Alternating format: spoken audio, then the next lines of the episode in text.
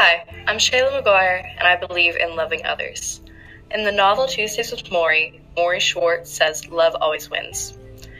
The world we live in, everyone is so angry and hateful towards the world. Everyone's caught up in politics, wars, all the negative things in the world we live in. People see race, religion, and nationalities before they see the personality and who someone really is. We live in a society that tends to lose sight in what's really important love.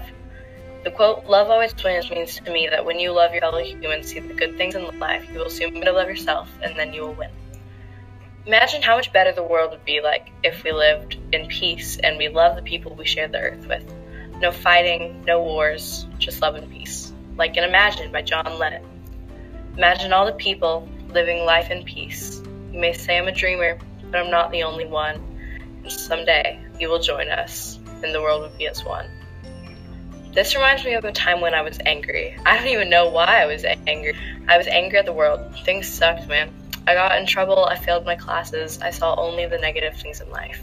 I hated the world and I hated myself to the point of wanting to remove myself from it. I argued with loved ones. I was rude and disrespectful to the people I go to school with. I was just angry. One day, something changed in me. I decided that being the way I was would just cause a dramatic spiral downward. There had to be change, if not, it would be the death of me. I needed to focus on the good things in life. I needed to love the people around me, and so I did.